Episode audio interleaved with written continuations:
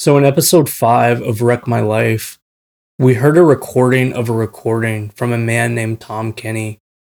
I have several tapes that he made from this lot of micro cassettes I got that I mentioned in episode 1. When I listen to these recordings, it makes me ponder about who Tom Kenny is and what his life was like. So I welcome you to draw your own conclusions as I share more of his recordings with you throughout future episodes.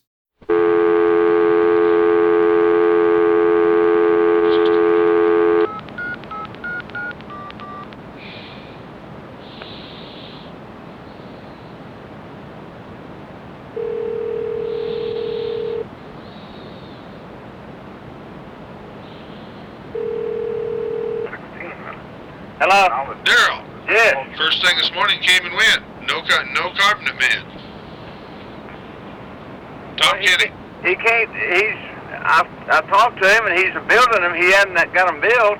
Well, no, he was going to come out and look at that one between the. Uh, you say you have him out there thought- first. I thought that, uh, my understanding was just go ahead and build it. That one just like you, we had measured it.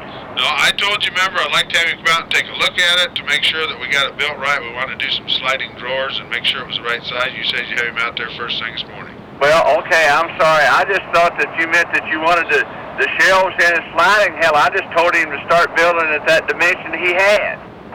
Okay. Well, I don't know if that's the right dimension or not because nothing on that damn plan's the right size.